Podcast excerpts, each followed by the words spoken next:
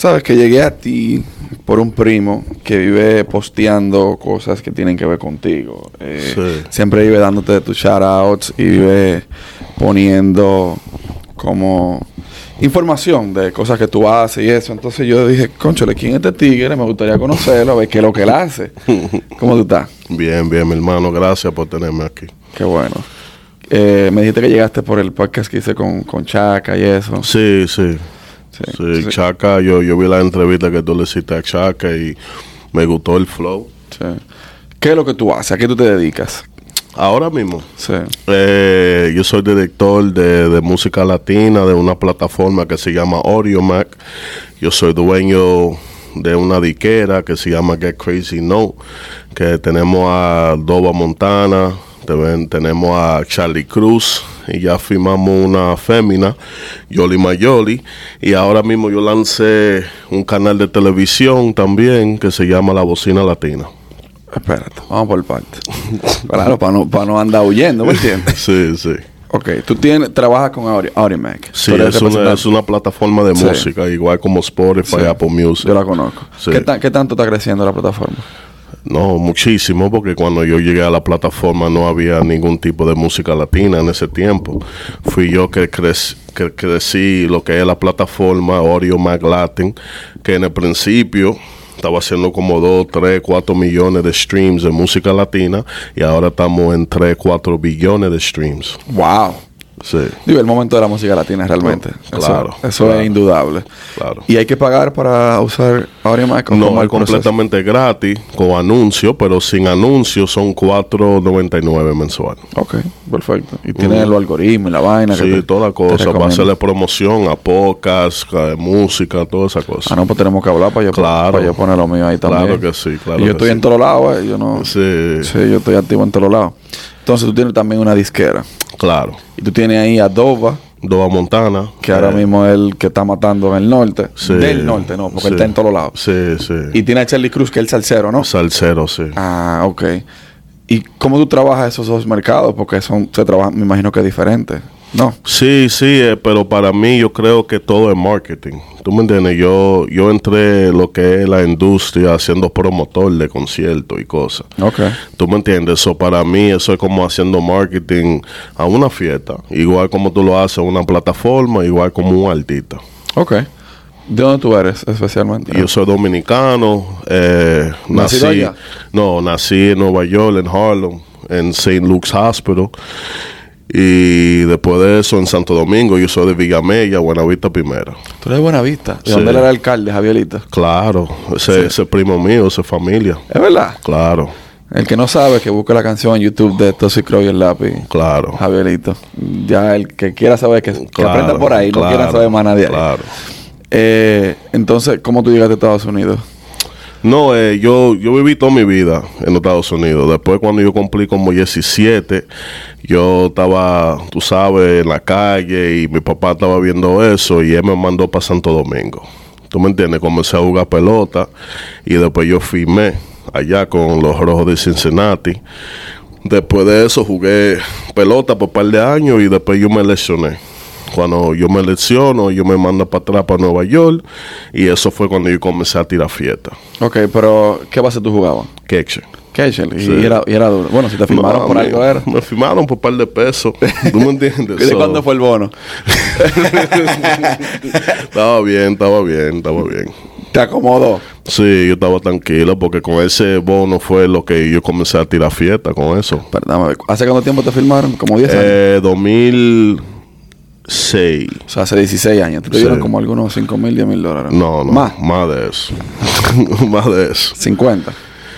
Estamos llegando, estamos llegando, estamos cerca. Por ahí, por ahí Por también. ahí. Ya, ya no, hombre. Coño, ¿te acomodó? Sí, sí, porque eso fue lo que yo usé para lanzar lo que es el negocio que yo estoy ahora. ¿Tú me entiendes? So, yo puedo decir que fue por la pelota fue que yo comencé lo que es el, el negocio de, de la música. Coño, qué chévere.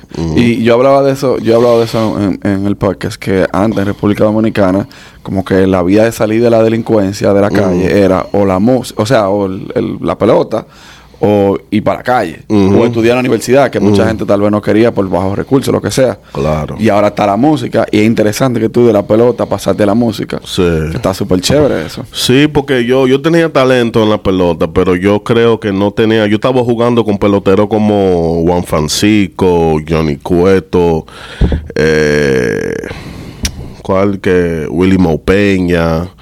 Eso eh, lo filmó mi abuelo. Sí, tú me entiendes. So, yo estaba jugando con, pel- con peloteros que de verdad esos tigres son los duros. ¿Tú me entiendes? Yo estaba bateando tercero en ese en ese line el ¿Tú me line-up. entiendes? So, eso, eso dice que yo tenía algo. Claro, catcher y tercero.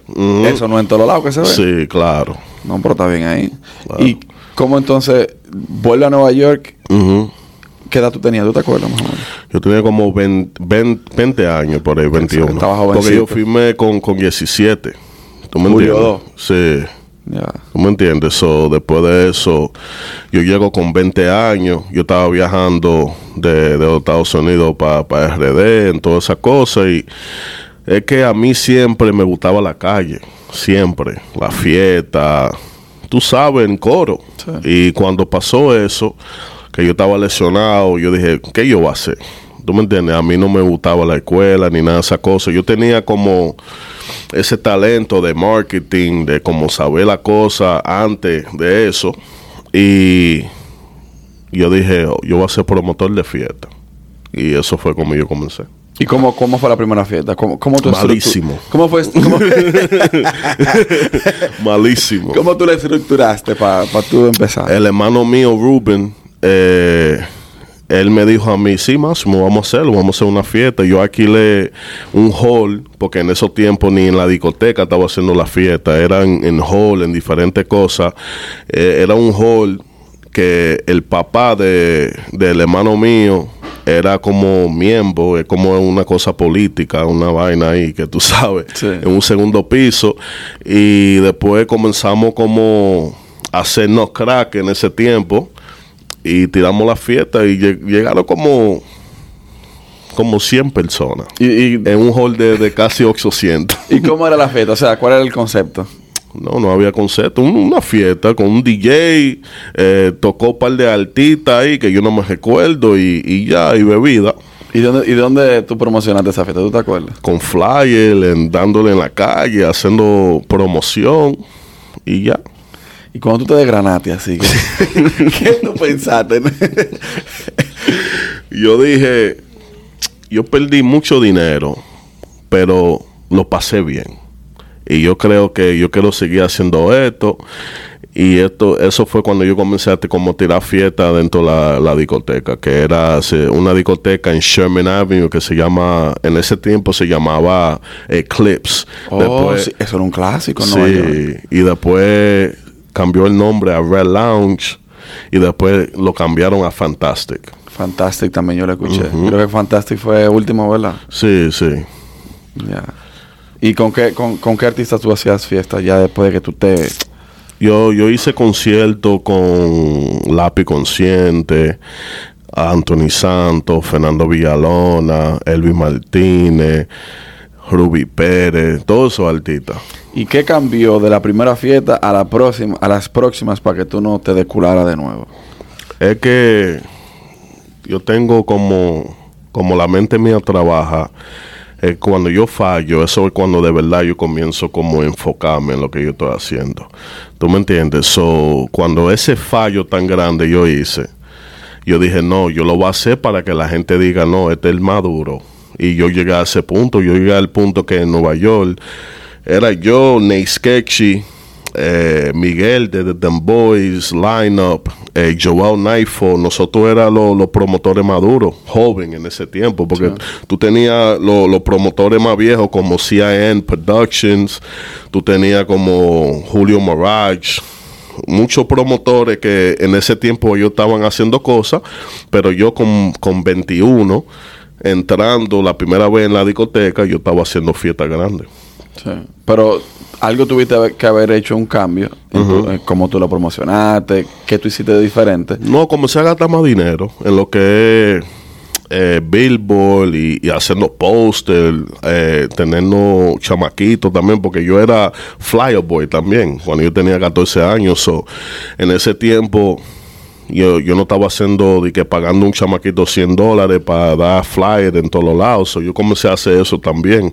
Y eso fue el cambio. Cuando yo vi que cuando tú inviertes mucho dinero, tú vas a ver los resultados. Claro. No, y, y en el caso me imagino que tú estabas invirtiendo dinero en lo que tú sabías que podía llegar a donde no podía llegar. Claro. Y también era digital. Cuando, cuando MySpace llegó, yo era el rey de MySpace también. Pero ahí no se pagaba promoción, ¿o sí?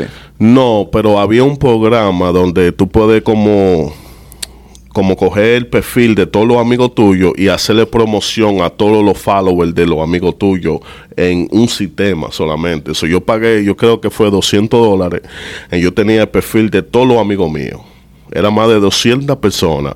Y yo hacía promoción con toda esa página. Coño, qué chévere. Eso era como el algoritmo de ahora, Sí, exacto. pero con un programa diferente. Exacto. Coño, qué duro. Eso, eso yo nunca lo había escuchado. ¿Y dónde te salió esa Eh, idea?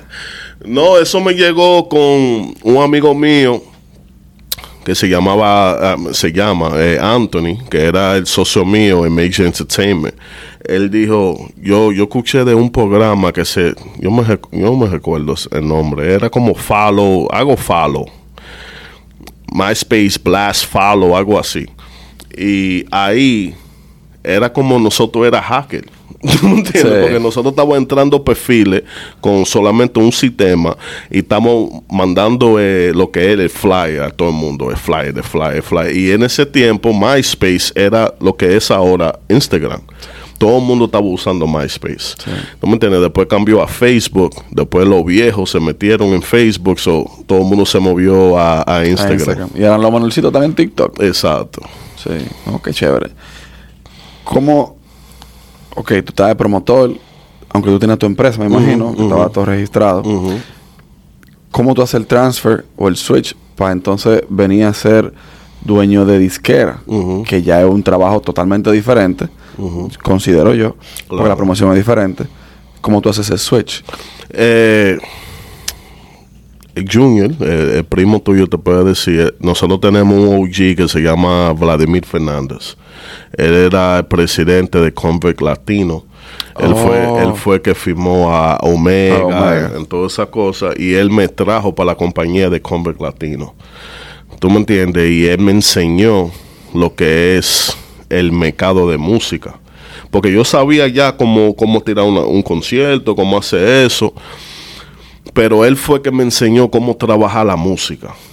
Él me dijo, Max, si tú aplicas lo que tú sabes de tirar conciertos, si tú lo haces con un artista, tú puedes pegar un artista. ¿Tú me entiendes? So, él fue que me dio como el primer paso para llegar a ese punto. Y eso fue cuando yo lanzo.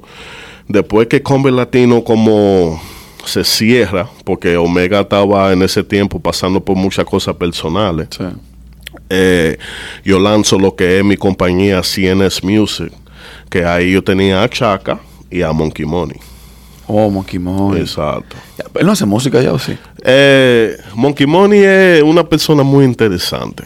¿Tú me entiendes? él, él lanza música, pero él está más enfocado en, la, en la ropa. sí, Sí. en la ropa. Yo veo que hay un pana mío que, que se llama Garnet, que hace... Oh, sí, Top 5. Sí, el top 5. Sí, ese es mío, Garnet, tú sabes qué es lo que. Sí, y él, él vive subiendo a, a- él vive subiendo al top 5 acá. No, porque la cosa es que con Garnet, nosotros somos personas que los tenis es la cosa más importante para Sí. nosotros. Yo, cuando yo me estoy poniendo ropa, yo pienso de cuál tenis es. Ok, con el tenis, yo Combino sé- la ropa. Exacto, tú me entiendes. Ya, yo lo hago al revés. yo lo hago al revés. Yo me pongo una ropa y digo, ¿cuál es el zapato que me voy a poner? sí, no, no, pero todo el mundo tiene su sistema como lo hace, tú me entiendes. Pero Monkey tiene pila de tenis también, yo tengo pila de tenis, Garnet tiene pila de tenis también. So, eso, eso es como el click de nosotros. No, y hay una cultura con eso. Ahora es que yo estoy aprendiendo y conociendo cómo que eh, funciona el sistema, porque Sí. yo veo que hay gente que son bien fanáticos de los Sí, tenis. yo soy fanático de los tenis. No, y también. que hay unos tenis que, por ejemplo, Jordan 1 que salen en el 85, esos tenis son carísimos porque no aparecen. Que si, Sí. Yo, mierda, pero es verdad que son, son el final. Sí, es que con, con los tenis fácilmente tú pagas 10, 15 mil dólares por un par de tenis. Pero la cosa es que la gente no está entendiendo, no es el tenis. Es la cultura. Eh, uno, la cultura, pero la memoria que, que ese tenis te da. Como para mí, el primer tenis que mi papá me compró fue un Jordan 3. Eh, y en ese tiempo se llamaba Cookies and Cream. Era negro con, con cosas gris vainas. So, para mí, cuando yo veo esos tenis, a mí no me importa si cuestan 20 mil dólares. Yo lo voy a comprar porque eso me da como ese recuerdo que mi papá luchó porque estaba trabajando parqueando carros, ¿tú me entiendes? Para comprarme ese tenis. Te da nostalgia. So, eso es como tú estás pagando es por momentos en tu vida. ¿Tú me entiendes? Esa es la So, memoria de, de- de lo que tu papá hizo para ti y que a ti te trae esa, esa exacto, nostalgia. Sí. Exacto. Oh, qué chévere. Me agrada eso. Sí. Entiendo más el Ahora tú concepto. estás entendiendo Claro, claro, porque en mi caso yo lo que hago es que colecciono llaveros, keychains, Keychains, ok. de los lugares donde yo voy. Exacto. Y ya mucha gente que viaja me trae un keychain. Sí. Yo he dejado porque no estoy viajando tanto, pero Sí. al final yo siempre tengo keychains de los diferentes lugares donde yo he visitado. Yo, a mí me gusta eh, lo- los shot glasses. Oh, los cha- hay gente que hace eso también. Sí, a mí me gusta eso, pero yo fui para México, ellos tienen pila de shot glasses que me gustan, yo compré eso, pero sí, yo te entiendo, es la misma cosa. Sí, sí. Volviendo a lo de a lo de la compañía, Sí. trabajaste con Chaka y trabajaste con Monkey Money. ¿Te fue bien en esa época? Sí, en ese tiempo me, me fue muy bien porque yo estaba hablando con una compañía que se llamaba Sony también. Y eso es como yo llegué a Audiomac porque la persona que yo estaba negociando el acuerdo con CNS Music se llamaba, a mí se llama Vanessa y ella después se fue de Sony y se metió en Audiomac. ¿Tú Ok. me entiendes? So, en ese tiempo no se dio la cosa con Sony. Eh, me fui para pa Orlando a hacer promotor, a tirar conciertos con los Boris, que eso me ayudó eh, cuando yo llego para atrás para Nueva York, porque cuando yo me hago gerente de Audiomac, yo, yo conocía a todos los dominicanos y todos los boricuas, porque yo tiraba conciertos con ellos. ¿Tú Ok. me entiendes? So, yo creo que todas las cosas que te pasan en la vida es como un paso a llegar a donde tú necesitas llegar. ¿Tú me entiendes? So, eh, Vanessa se fue para pa Audiomac. Ella me llama un año después, me dice, venga para Nueva York, que yo quiero ofrecerte como este trabajo en Audiomac. Yo no sabía que era Audiomac en ese tiempo. Y me dijo, mira, no hay mucho dinero, pero esto es como un paso para tú seguir creciendo lo que es la música latina. Y yo lo hice. ¿Y qué tiempo tú tienes ya con Audiomac? Yo tengo cuatro años. Cuatro años trabajando con Sí, ellos. yo comencé en el 2018. Diablo, antes de la pandemia. Ujú. No, y en la pandemia me imagino que creció más por el No. hecho de que todo el mundo estaba encerrado. Más de 30% subió de- con, con la pandemia, porque todo el mundo está en su casa, todo el mundo quiere mirar Netflix, escuchar música, So, eso es lo que todo el mundo está haciendo. Entonces el acuerdo con Sony se fue al... al Sí, a se fue a la pique. Sí, Y no, y no, entonces ya el, el- tú tenías el acuerdo con Chaka y también se fue. Sí, eh, Chaca, eh, en ese tiempo yo me fui para atrás para Orlando y yo le dije a Chaca que ya yo no quería estar en la música, que yo ahí a, a tirar conciertos, porque ahí yo sé cómo hacer dinero. ¿Tú me entiendes? Y Chaca siguió y sigue siendo uno de los más duros de, de Estados Unidos, de, de lo que es los raperos. Nosotros sacamos un mixtape también abajo de CNS Music que se llama, se llama Enero 6. Sí, sí. ¿Tú me entiendes? Y ese mixtape estaba en Billboard, hizo todos esos números. Para mí, yo creo que es uno de los, los clásicos en, en- en Nueva York, como Sí, mixtape. ¿Tú Es me muy duro ese mixtape. Claro, tiene Sí. todo tipo de música y, y Chaka habla de toda la cosa cuando estaba en la cárcel, en todo eso, cuando lo que pasó con la mujer de él en ese tiempo también. So, yo creo que ese mixtape es el mejor. Yo creo que ahí está la canción que él ahora la hizo en acústico también, que no me acuerdo cómo se El llama. tesoro de, de, Ajá, de otra, algo de- así. Sí, exacto, sí, claro. Esa Esa canción, otro nivel. Sí, muy dura. Ujú. Ok. Entonces, tú volviste a armar tu compañía ahora. ¿Cómo se llama la nueva? Get Crazy No. Tú volviste a armar la compañía ahora por la oportunidad que tuviste en Audiomac. Sí, lo que pasó fue que cuando yo, yo llego a Audiomac, yo estoy enfocado en Audiomac, creciendo el nombre mío, Max Escobar, en todos lados.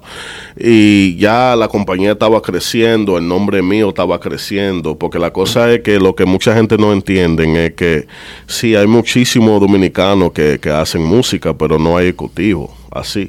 Yo soy, yo soy como el único dominicano en mi posición. ¿Tú me entiendes? So, yo estoy como en ese momento como creciendo el nombre, eh, trabajando con muchos artistas y llega eh, un muchacho que trabaja conmigo en Oreo, que se llama Ryan, shout out to Ryan.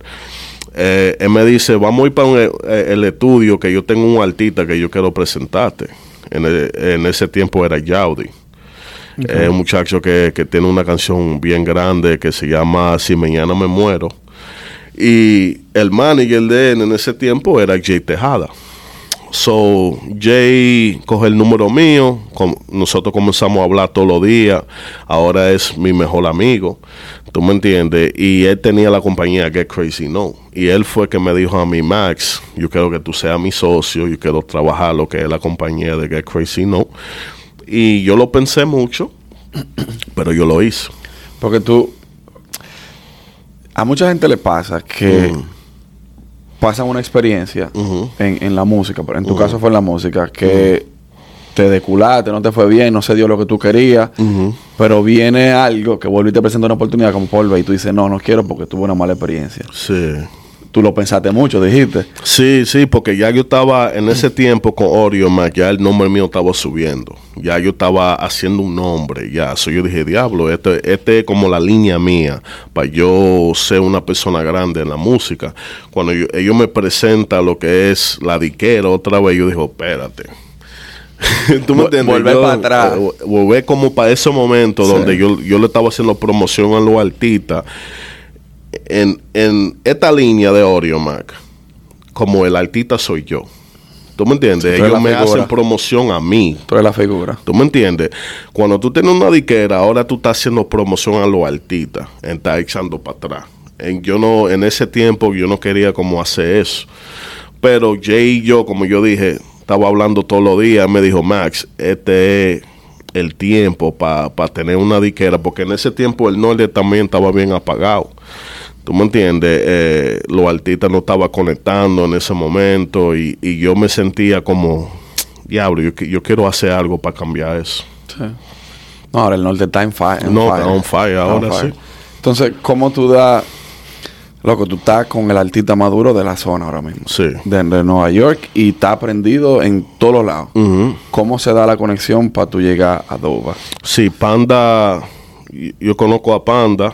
Eh, por, porque ellos le querían hacer como promoción a Nelly Neus en Oreo, Qué duro también. Que Nelly Neus es mi hermano, lo quiero mucho. Y yo le hago un prende la cabina a Nelly Neus, que es un contenido que nosotros hacemos en Oreo, más como un freestyle. ¿Tú me entiendes? Y después Panda me manda la canción La Vuelta de, de Doba Montana. Y yo comienzo a escuchar esa canción todos los días todos los días, todos los días. Yo lo subo en, mi Instagram, que yo estoy escuchando esa canción. Doba me dice, gracias, manito, que esto. Y yo digo, bro, yo quiero traerte para Oreo para hacer un prende la cabina. Cuando Doba llega a, a, la oficina, él me dice, bro, fírmame. En ese, así, así, directo. Y yo digo, bro, yo no tengo diquera, porque en ese tiempo yo no estaba con Jay en Get Crazy. Yo digo, yo no tengo diquera, yo no estoy interesado en... Él dijo, bro, te estoy diciendo, fílmame. Como quien dice, aprovecha la oportunidad, que esto no va a ser para todo el, mundo. ¿Tú me entiendes? So, cuando yo firmo el acuerdo con Jay, que ya yo soy socio de Get Crazy No, cuando yo entro a la compañía, ya la compañía tiene dos artistas, que es Jaudi y, y Charlie Cruz, es el cero. So, cuando yo llego, yo me siento como raro. Yo digo, yo necesito un artista que yo filmé. Porque ahora mismo yo estoy entrando a una compañía que tiene dos artistas ya firmados. So, eh, Jaudi tiene una canción eh, que se llama Mariachi. Y yo monto a Nelly Nels y a Doba en la canción. Y cuando estamos en el estudio, Doba me dice a mí otra vez, Max, fílmame. ¿Qué año es eso? ¿Tú te acuerdas? Eh, eso fue antes de la pandemia. 2019, eh, como el final de 2019. Y sacamos mariachi.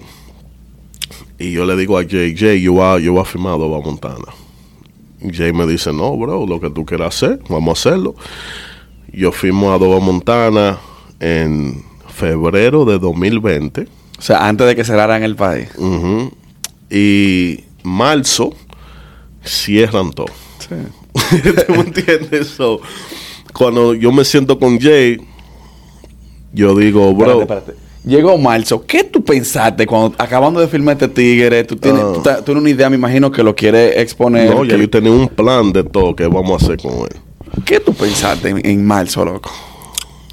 Se le ponen los coquitos chiquitos a cualquiera. Sí, sí, sí. Eh, en ese tiempo también Jay y yo invertimos en un- una oficina en Nueva York también de Get Crazy, que invertimos mucho dinero ahí.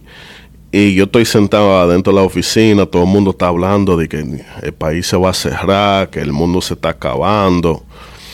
So yo me siento con Jay y yo digo, bro, si todo el mundo se va a morir, como ellos dicen, vamos a invertir todo el dinero porque este dinero no, no se va con nosotros. Vamos a invertir todo este dinero y, y vamos a ver lo que pasa. ¿Tú me Qué entiendes? buena mentalidad, loco. Claro, porque ellos están diciendo que todo el mundo se va a morir. So, si nosotros lo vamos a morir, ¿qué, qué vamos a hacer con, con ese dinero?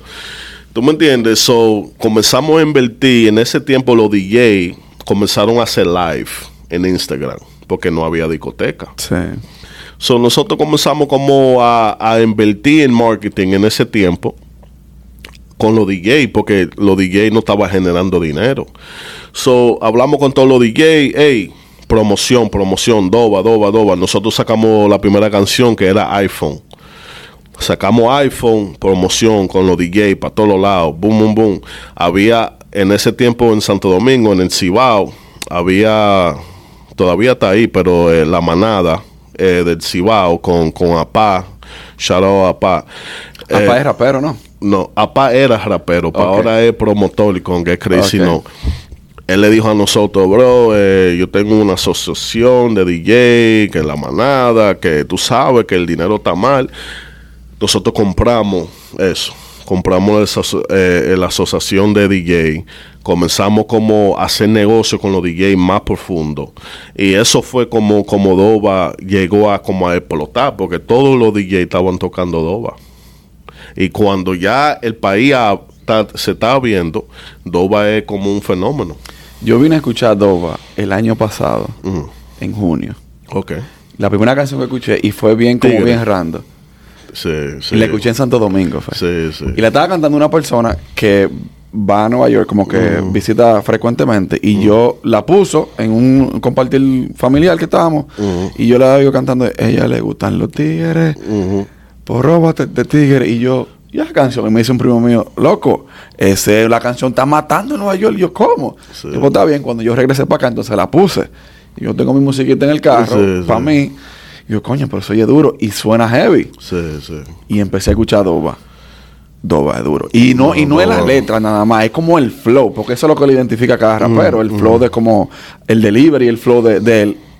Muy duro. Sí, eh, lo que yo digo es no es solamente el talento que él tiene, es la presencia. Sí. Cuando él llega a un sitio, se sabe que Doba llegó. Sí. ¿Tú me entiendes? Y él, él es una persona humilde que, que cree mucho en Dios como yo.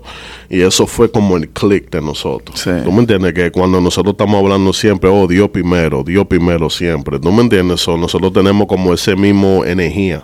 Sí. Ahora él tiene una que se llama ah, Hasta las 3. ¿Cómo es? O después de las Después de las tres. Sí. Está picante No, esa no. Pero está metida también. Sí, sí, sí. Gracias a Dios estamos pegando casi todas las canciones. Sacamos una canción hace una semana de Niengo Flow Seville, que ya ah, tiene... yo escuché la parte de qué duro te ese verso, Mm, loco. Sí, sí, sí. Yo vi que Moluco le- le- lo subió en, Sí. su, en su Instagram. Sí, sí, un millón en una semana, tú me entiendes, orgánico, un artista que cuando él sube un video en, en su YouTube a coger tanto view así rápido, Sí. Eso es una bendición. No, y además de que ya la grabó con el Alfa, que ha grabado con un par de Claro. gente que tienen ya el tiempo en el, en el spotlight, es diferente. Claro. Y yo, yo creo que Doba va a ser. Todavía falta mucho para Doba. ¿Tú me entiendes? Él va a llegar a ser uno de los artistas más grandes dominicanos. No, es que él, él- él está empezando. Claro. O sea, no, no, tú no puedes decir, no, ya ese es su tope porque él está empezando ahora mismo. Sí, él tiene, como ellos dicen, tiene dos años pegado. Exacto. Porque explotó, yo voy a decir, más a decir marzo de 2020. Explotó. Tú estás hablando que nosotros estamos llegando a 2023, eso tiene solamente dos años. ¿Tú me entiendes? Falta pila de trabajo, falta pila de música todavía. Sí. No, y me imagino que tiene que tener su mascota llena de, de- de letras. Pila, pila. Digo, la mascota no, y ese no se usa el celular. El celular, sí, el iPhone, notes. el iPhone, sí. Ya. Eh, ¿Cómo tú promocionas? Ok, tú me dijiste que tú hiciste lo del DJ, pero ¿qué otras cosas ustedes hicieron para promocionar a Dopa?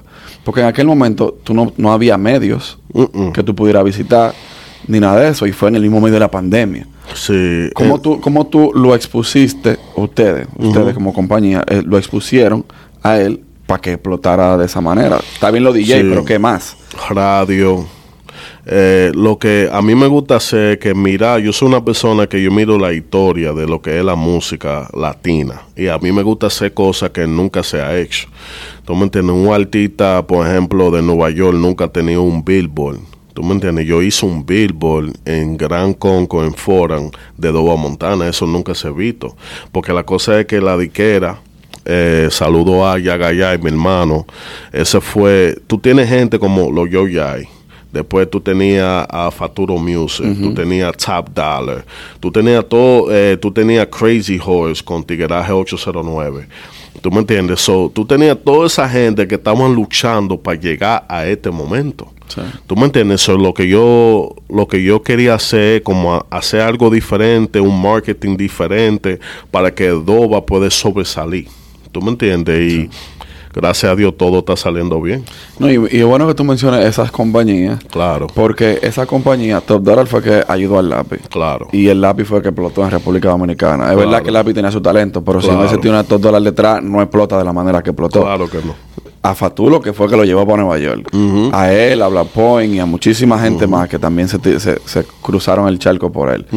Y yo, Jais, yo no sé. Yo ya ahí tenía Mesías, Lito y tal. Sí, ya eso fue, esos son más para acá. Sí. Pero había uno que tenía Joa, que ahora no me acuerdo el nombre de él. Que era otra compañía también. Y creo que todavía él está sonando. Que eran compañías que ayudaron a que el movimiento en Nueva York que crece. creciera. Claro, bro. Y, y la cosa es que lo que mucha gente no entiende es que nosotros invirtiendo en la música es algo difícil porque todavía no se ha creado lo que es la industria de lo que es la música dominicana, Dominicana. urbana. ¿Tú me entiendes?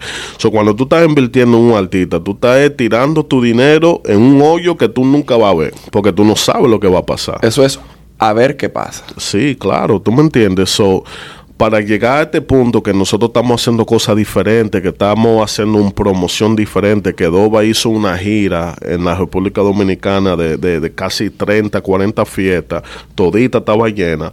Esos son logros para lo que es eh, un, un artista dominicano de Estados Unidos. Sí. ¿Tú me entiendes? So, nosotros queremos seguir haciendo cosas. Nosotros fuimos para Europa. Eh, también eh, Doba cantó en, en el concierto del Alfa también. Sí, sí, yo lo vi. Esos son dos cosas que estamos haciendo por la primera vez. Todo. ¿Tú me entiendes? So, eso es una cosa grande. O sea que yo he escuchado eso, el comentario de que no hay una industria dominicana muchas veces. ¿Qué debe haber para constituir esa industria como tal? ¿Qué hace falta? Ta- por ejemplo, estás tú, pero no hay más Sí. personas como tú, dominicanos en la... Por ejemplo, tú estás en Audiomac, pero no hay un dominicano en YouTube o en Spotify o que yo sepa. Hay un dominicano en Amazon Music que entró ahora, eh, Nova, mi hermano, te quiero mucho. Él va a hacer mucho cambio también. Es tener más gente que, que tiene como esa, esa posición para cambiar cómo ellos le miran a nosotros aquí en Estados Unidos. Porque la cosa con los americanos es que ellos no miran si tú eres dominicano, colombiano, puertorriqueño. A ellos no les importa eso. A ellos les importa es los números. Y la organización. Exacto, ¿tú me entiendes? Si ellos saben que haciendo un negocio contigo le va a dar un dolor de cabeza, ellos no están en eso. Negocio con los americanos es que tú necesitas ser una persona firme. Si tú firmas un contrato, tú vas a cumplir y ya. Eso es lo que a ellos les importa. Sí. No, y, y en cierto punto, el que vive aquí en Nueva York o en Estados Unidos tiene una ventaja que puede viajar para donde quiera. Claro. Que esa no la tiene el dominicano en República Claro, Dominicana. claro, claro. Que por ejemplo, el fenómeno de Chris LeBron no ha podido salir de allá por eso mismo, porque no tiene papeles. Sí, pero eh, yo creo que Arcángel está trabajando Claro eso. que ¿Tú me sí. entiendes? Y como yo digo, que eso es muy importante porque la música que hace Chris LeBron es diferente. So, se necesita hacer más promoción a esa música porque todo no puede ser dembow. Todo no puede hacer como si tú miras bachata, merengue, muchos de los artistas que están subiendo quieren solamente ser demboceros, pero ellos no piensan en el merengue, en bachata, salsa. Todo el mundo no puede ser dembocero. Yo estaba hablando eso con Chaka, Ujú. que incluso él subió un video el otro día diciendo de lo del trap. O sea, usted, si usted es artista, usted puede rapear, si usted es rapero, en cualquier ritmo. Claro, claro. Drake lo hizo con, con, Claro. con Romeo, ¿por qué tú no lo puedes hacer? Todo el mundo puede hacer eso. La cosa es que se necesita un plan de trabajo. Eh, la pregunta que tú hiciste, que qué le falta, es que es falta de inversión. ¿Tú me entiendes? Mucho, yo, yo ando mucho en Puerto Rico. Si tú hablas con una persona que tiene mucho dinero, pero está en otra industria, ellos dicen, yo quiero invertir en la música, porque ellos ven la ventaja de inver- invertir en la música nosotros los dominicanos, cuando tenemos mucho dinero, por ejemplo, 80% de los peloteros en la Grande Liga son dominicanos. Tienen muchísimo dinero. Nosotros, si somos unidos, podemos juntar 5 o 6 peloteros y, y crear una diquera grandísima que puede ser más grande que, que la Sony, que, que Universal. Pero la cosa es que todavía nosotros no tenemos la persona con esa visión que puede juntar a toda esa gente con dinero, explicarle que hay muchísimo dinero en la música. Tú ves un pelotero, ellos invierten a un artista, ese artista le, no le cumple, le hace un tollo y después no, no quiere invertir en la música ya.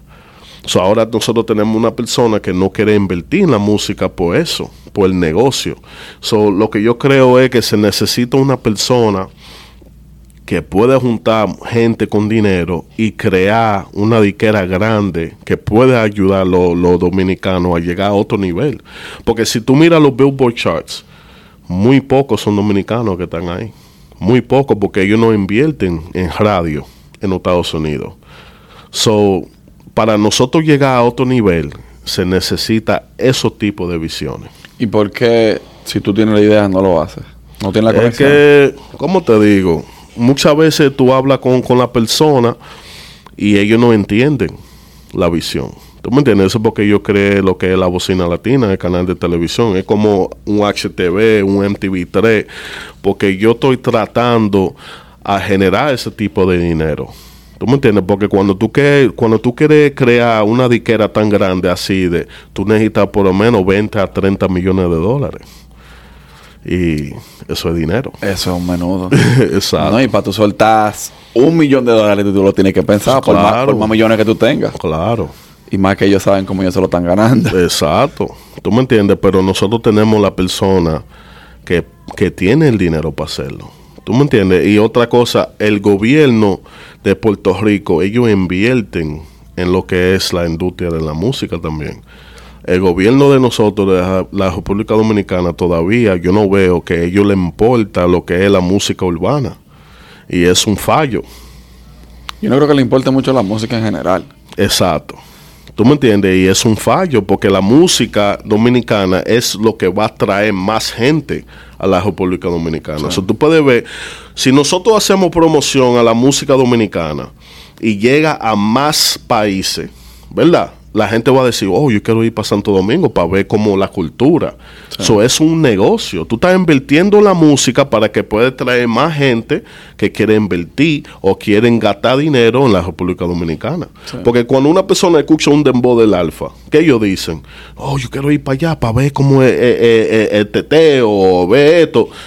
So, yo no entiendo, quizá la gente que están en esa posición no tiene esa visión. Yo entiendo o considero que la razón es por el tipo de letra que muchas veces hacen y allá hay una mentalidad muy arcaica, muy Ujú. retrógrada, muy de hace mucho tiempo que no han cambiado.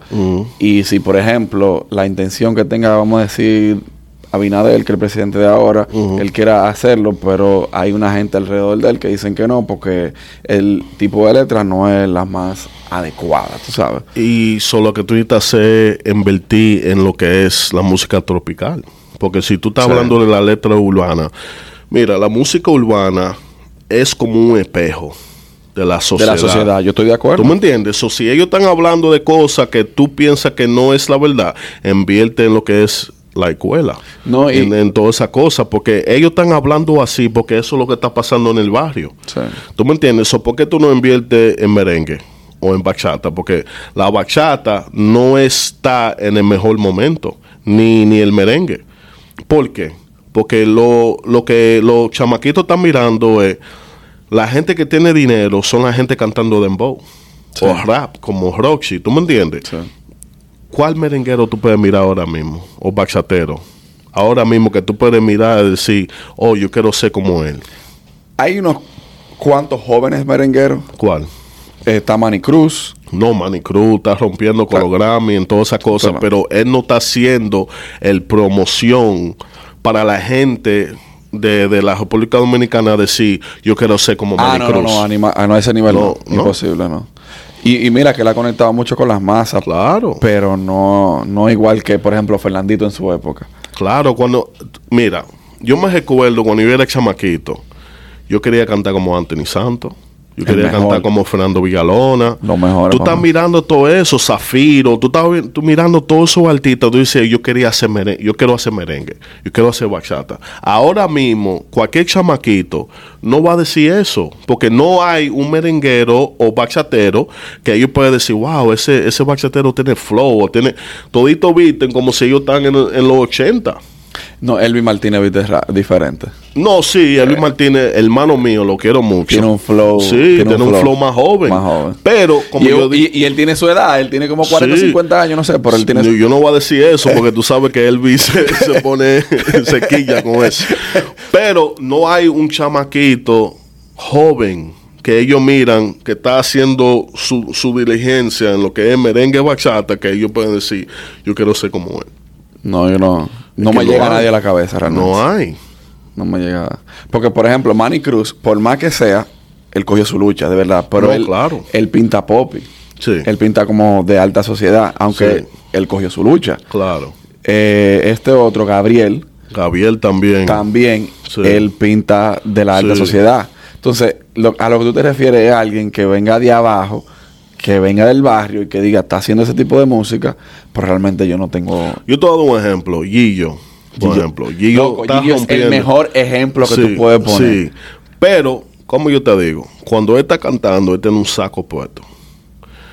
Piensa, yo creo que, que- yo creo que tú te sientas, tú piensa la cosa. Un chamaquito, más decir de Capotillo, de Villaguana, de to- todos los lados, mirando Gillo, dice, yo no quiero ponerme un saco. Yo quiero ponerme la ropa que tiene el Alfa, un Louis Vuitton, una vaina, tres eh, cadenas, en toda esa cosa. So, la cosa es que ellos no están conectando con el barrio. No, ¿Tú sabes quién se ha conectado con el barrio? sujeto. Watson Brazo Bajo. Oh, claro, es el monstruo. Watson es un monstruo. Ese, su música es para la gente de barrio. Claro. Y no es música con letra mala, no, No, es música no. con- pero es para la gente de, de- porque uno se identifica. Sí. Yo soy de barrio, aunque uno tuvo su educación, pero yo soy del barrio y yo me identifico muchísimo con la música de Watson. No, yo te digo esto. La semana de San Valentín, ese tiene como 40 mil shows. Sí. ¿Tú me entiendes? El tigre está en todos los lados. Sí. ¿Tú me entiendes? Pero es, eso es lo que está pasando. Y, y a mí, como yo, cuando yo era chamaquito, mi papá tocaba el merengue, bachata, salsa, y yo me recuerdo de eso. ¿Tú me entiendes? Pero ahora, los chamaquitos de ahora, ni saben cómo bailar bachata o merengue. Sí. Porque ya los padres de ellos son, somos nosotros y es dembow, reggaetón. Tengo una pregunta para ti. Yo entiendo que el reggaetón está bajando, para mí.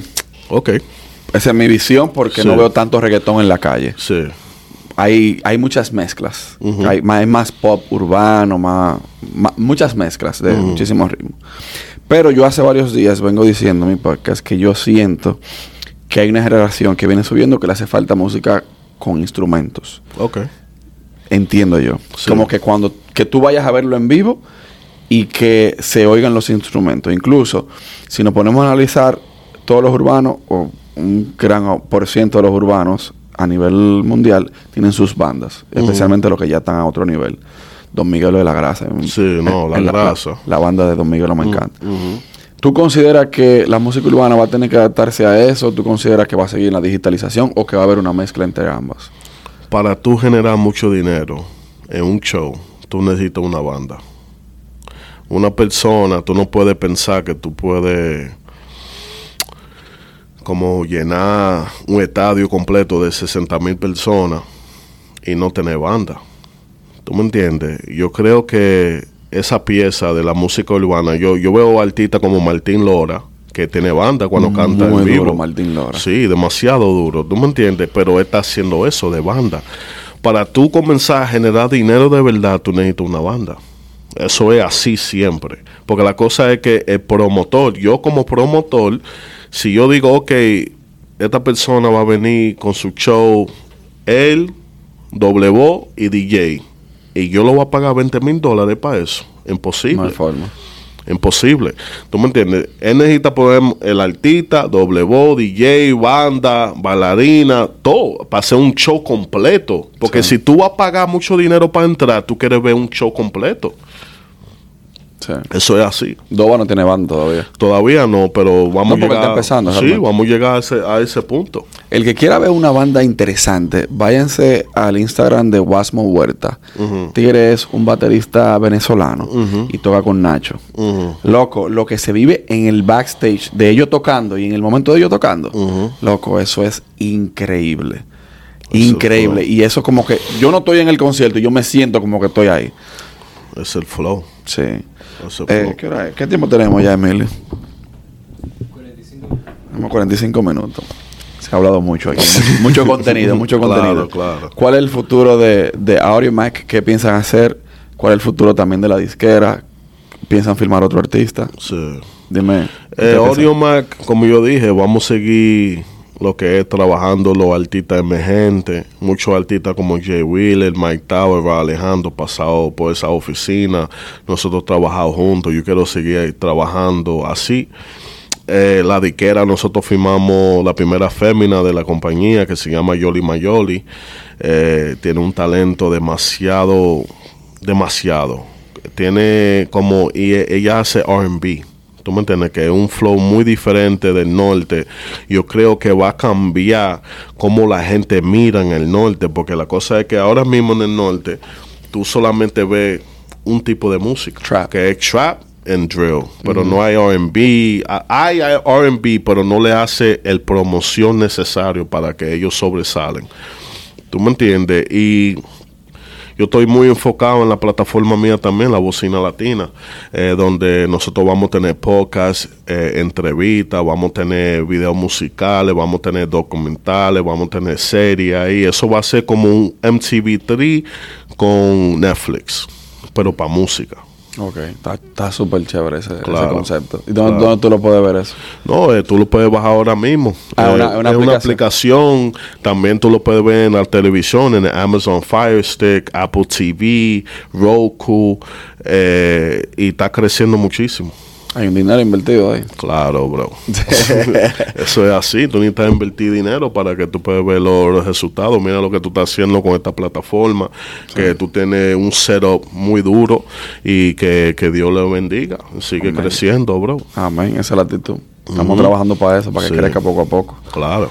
No, te agradezco la oportunidad y, y además el, el, tiempo, porque yo considero que esa es la herramienta más valiosa que tiene el ser humano y tú me la estás brindando. Claro. Eh, Además de que me imagino que tuviste que yo también conocía a par de gente que ya yo había grabado con ellos. Claro. Dice, no, este tigre vamos No, vamos a meter mano y tú eres dominicano también. Claro, y eso, eso yo quería... Eh, es bueno que tú lo menciones ahora porque yo considero que nosotros tenemos que apoyarnos más como, como dominicanos. Claro. Porque tú ves a los venezolanos y ellos tan toditos como uno y nosotros yo no lo siento como que estamos tan unidos. Yo creo que el ego, tú me entiendes, nosotros los dominicanos somos gente buena pero a la misma vez tenemos como ese ego de que si yo estoy aquí, nadie puede subir. No, yo soy, yo creo que la, la, cosa buena que pasó conmigo es que yo, yo tengo como ese orgullo dominicano, pero a la misma vez yo entiendo el negocio como lo americano. So, cuando tú mezclas eso junto, si yo veo a un dominicano que está haciendo algo, yo lo voy a apoyar gratis, a mí no me importa. Yo, entiendes? yo soy así. Yo estoy en eso también. ¿Tú me entiendes? Y yo creo que hay muchos dominicanos aquí en Estados Unidos que están haciendo buen trabajo, que necesitan el apoyo de todos de nosotros. No, y en cierto punto, muchos de nosotros necesitamos un poquito de exposición. Claro. O sea, no solo yo, digo en general, tú mismo, porque tal vez hay gente que me conoce a mí, pero no te conoce a ti, y viceversa. Claro. Entonces, si cada uno nos ayudamos un poquito y damos un poquito más de exposición, como tú mismo dijiste, juntarnos todito y hacer nosotros mismos una industria en general de los dominicanos, eso sería un éxito. Claro que sí. Y eso es como nosotros vamos a tener más poder. ¿Tú me entiendes? Para que con los números la gente va a decir, no, pero vamos a invertir para allá porque esa gente tan, tan unidos. Sí, y están haciendo un buen trabajo. Claro. O sea que, hermano, muchas gracias. un placer, loco. Y después hacemos la próxima cuando yo esté allá arriba y tú estés mucho más para arriba. y nada, loco, muchas gracias. Está bien.